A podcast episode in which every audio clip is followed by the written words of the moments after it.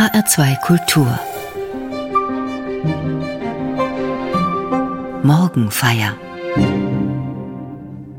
Gibt es eigentlich den Teufel? Die Frage muss erlaubt sein am ersten Sonntag der Fastenzeit, der Passionszeit. Es gab zwar in diesem Jahr keine ausgelassene Karnevalszeit, eine Passions- und Fastenzeit aber gibt es schon, wenn man sie haben will. Und viele wollen ja. Entweder weil sie abnehmen möchten oder weil sie wieder verzichten lernen wollen. Auf Süßes, auf Tabak oder andere Dinge. Sieben Wochen ohne Blockaden heißt dieses Jahr die Fastenaktion der evangelischen Kirche. Möge sie unseren Geist von Blockaden befreien, wo wir doch äußerlich von so vielem blockiert sind und vielleicht etliches noch lange nicht dürfen, weil es zu gefährlich ist für die Gesundheit aller. An der Zukunft ist noch manches unklar, das lähmt auch. Andererseits ist mehr Zeit zum Nachdenken über das Leben und über das Gute und Böse. Gibt es eigentlich den Teufel? Und wenn ja, wie sieht er aus? Wo begegne ich ihm womöglich? Und was mache ich dann? In unserer Sprache ist der Teufel allgegenwärtig, vermutlich manchmal auch, wenn wir selber sprechen. Alle diese Ausdrücke sind alltäglich und in vieler Munde. Wir sagen zum Teufel nochmal, in Teufels Küche kommen, in drei Teufels Namen, hol dich der Teufel, der Teufel ist los, mal den Teufel nicht an die Wand, scher dich zum Teufel. Ganz schön viel Teufel, nicht wahr? Und vermutlich hat jeder und jede von uns den Teufel auch schon im Munde geführt. Gibt es ihn also? Oder gibt es ihn weil es Menschen gab, wie den Teufelsgeiger Niccolo Paganini, den Italiener, der so gut spielen konnte, dass manche Zuhörer es nicht fassen wollten und dachten, Paganini habe den Teufel im Leib.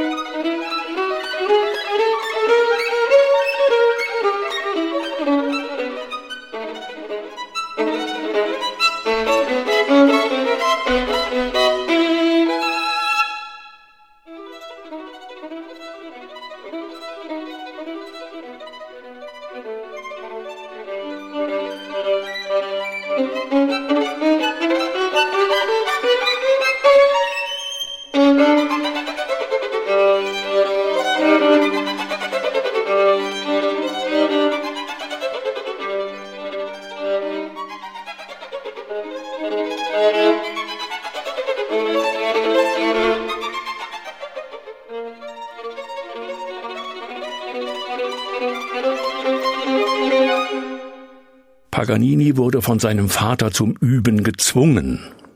Wenn er nicht gut genug geübt hatte, bekam er nichts zu essen. Das ist grausam, beinahe auch teuflisch. Später dann erfand Paganini Griffe auf seiner Geige, die kaum ein Mensch spielen konnte, außer ihm selber. In Italien und Deutschland wurde man auf ihn aufmerksam bei seinen Konzertreisen. Er verhexe seine Zuhörer, hieß es damals, und er sei wohl mit dem Teufel im Bunde. Das sagt sich leicht, mit dem Teufel im Bunde. Man hat dann etwas zu schnell und knapp eine Erklärung für Erlebnisse, die man sich sonst nicht erklären kann. Aber so einfach ist das nicht mit dem Teufel. So einfach macht er es uns nicht. Das Wort Teufel bedeutet zunächst einmal Widersacher und Verleumder. Beide Male ist ein gegen Gott sein gemeint. Der Teufel ist so etwas wie der Gegenspieler Gottes. Gott ist gut, der Teufel ist böse. So einfach ist das sprachlich. Im Leben ist es dann nicht mehr so einfach. Da kann der Teufel nämlich auch ganz schön gut sein.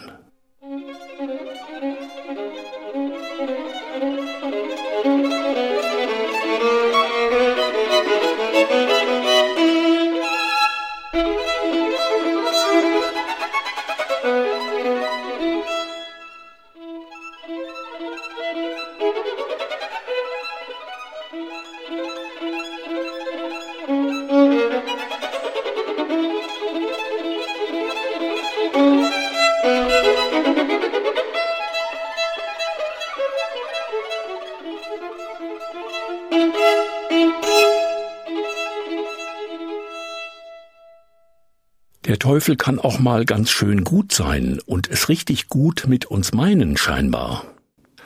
Das erlebt Jesus in einer Geschichte aus dem Evangelium des Matthäus. Jesus ist gerade getauft worden im Jordan von Johannes dem Täufer. Ein Moment für die Ewigkeit war das. Und dann erklang auch noch eine Stimme direkt aus dem Himmel, die gesagt hat, Dies ist mein lieber Sohn, an dem ich wohlgefallen habe. Eine große, ja eine gewaltige und einzigartige Auszeichnung ist das.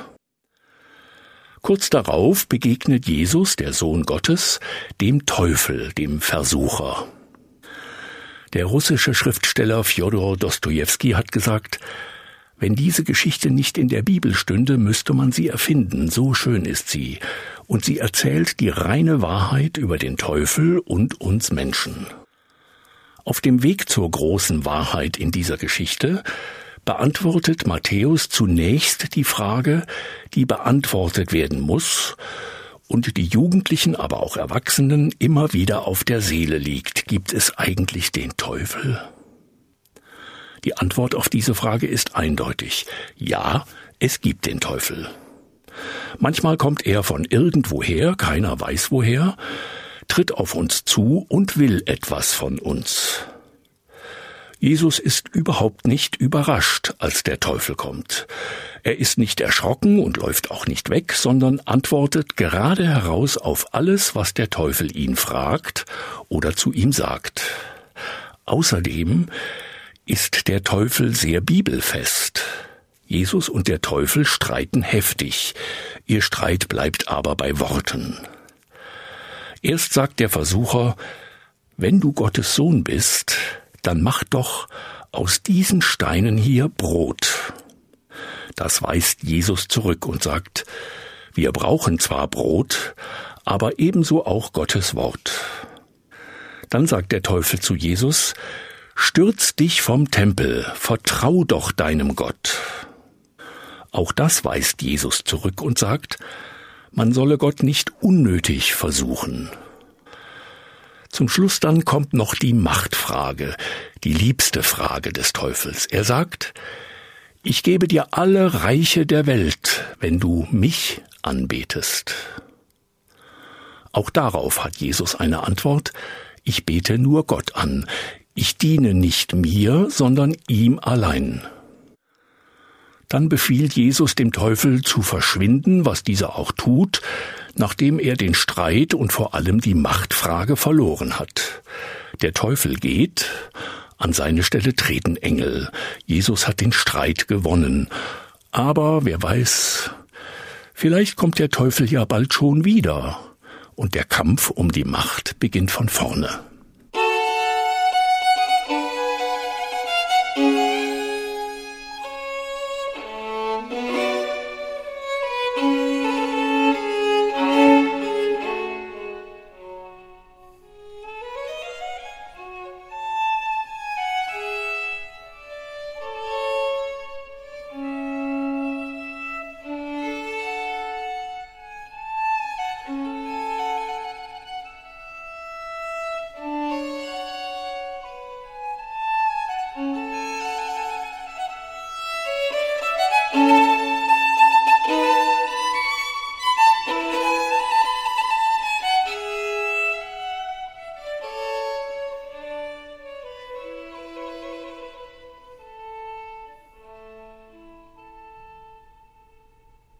Es gibt also den Teufel, erzählt Matthäus in seinem Evangelium.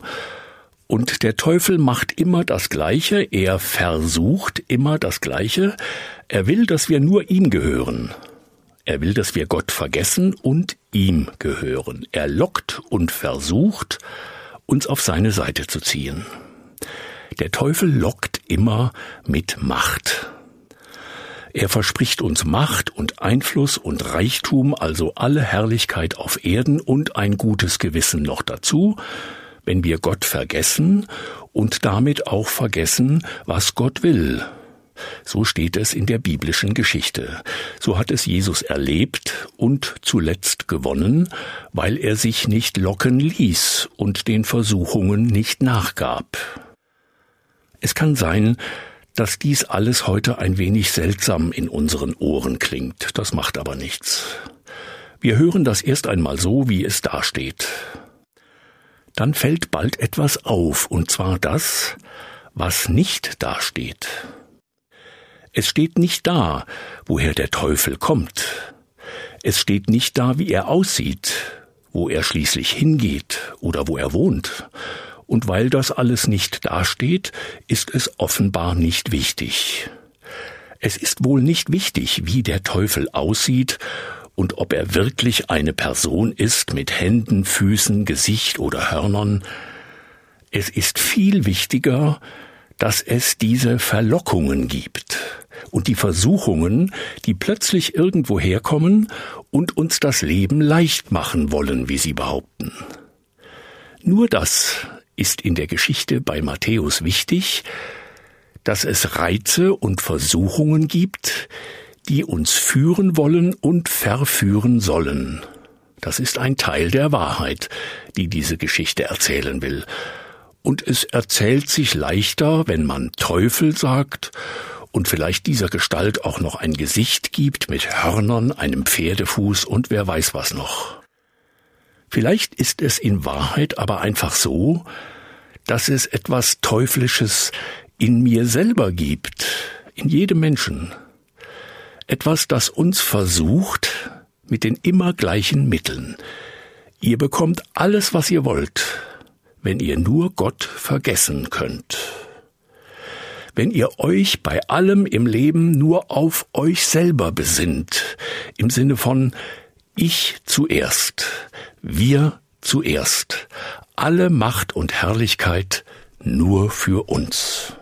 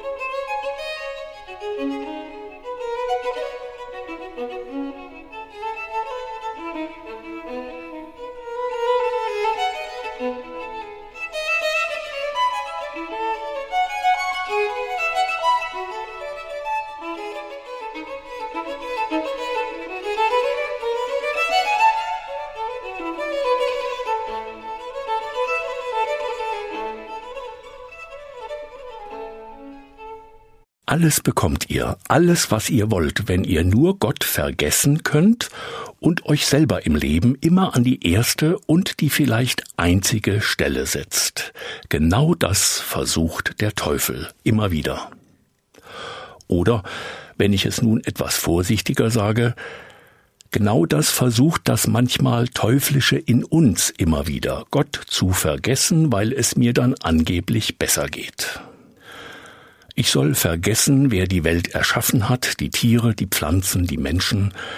Ich soll vergessen oder will vergessen, warum ich auf der Welt bin, warum ich lebe, arbeite und mit Menschen zusammen bin.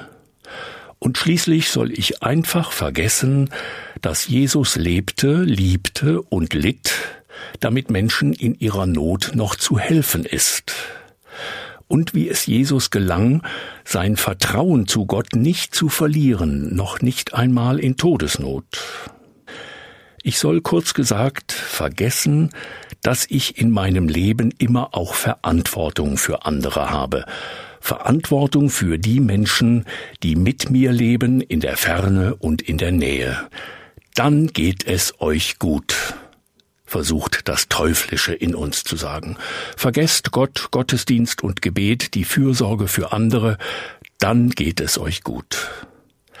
Vergiss andere Menschen und kümmere dich nur um dich, sagt die Verlockung. Sorge dich um nichts als nur um dich selber. Nimm und genieße jede Macht, die du bekommen kannst, dann geht es dir gut. Und du hast alles und du bist alles, und in alledem bist du dann auch noch ganz und gar sorgenfrei. Und das ist dann die Hölle.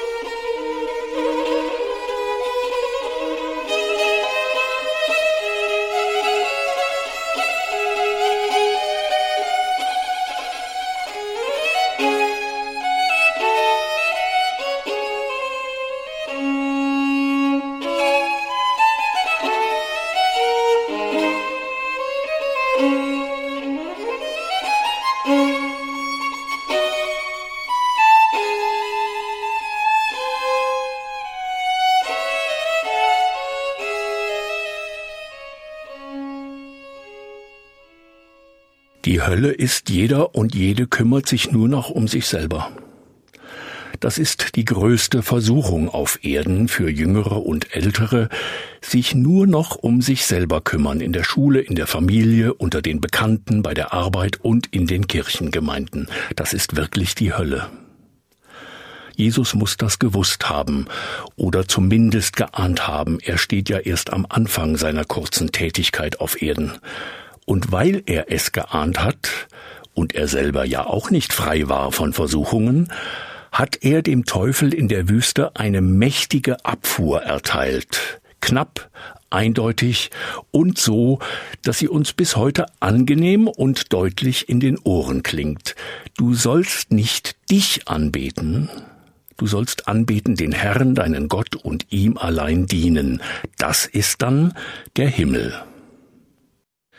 Und jetzt kommt die Wahrheit, wegen der diese ganze wunderbare Geschichte bis heute erzählt wird. Eine Wahrheit, die ich Ihnen leider nicht mal eben auf die Schnelle beweisen kann, das macht aber nichts.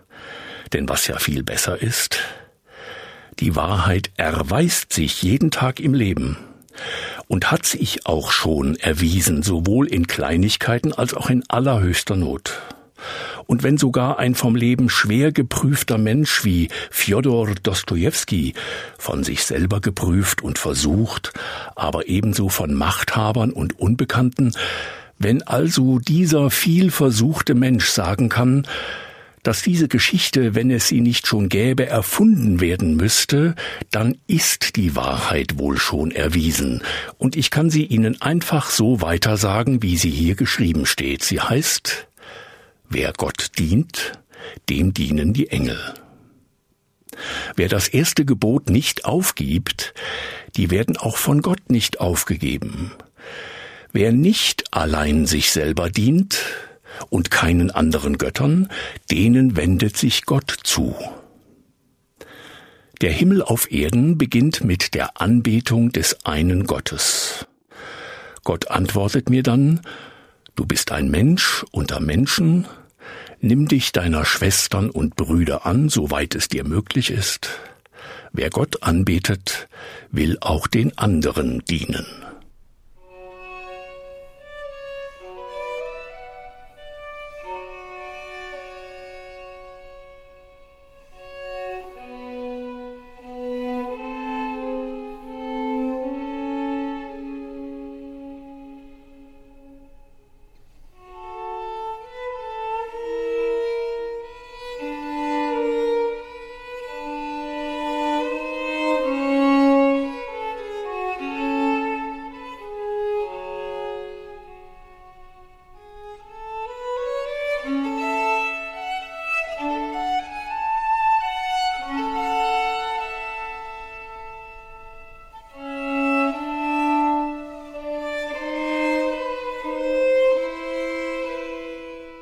Gibt es den Teufel?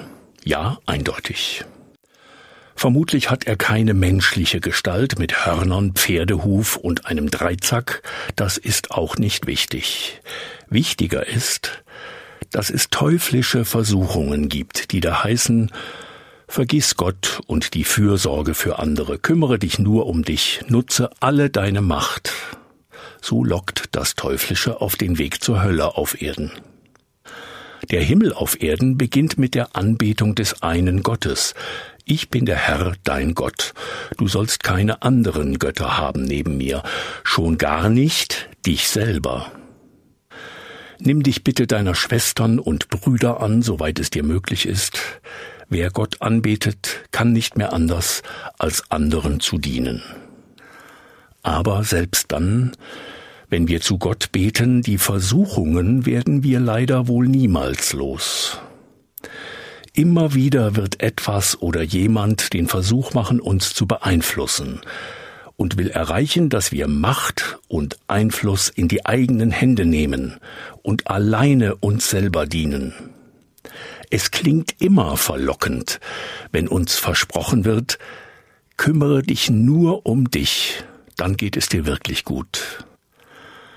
Es ist dies aber ein teuflischer Irrtum. Die Wahrheit ist das genaue Gegenteil. Gott allein dienen gibt Leben. Wer sich mit dem ganzen Leben der Verantwortung vor Gott und den Mitmenschen bewusst ist, denen wird Gott dienen. Und wer Gott dient, dem dienen die Engel.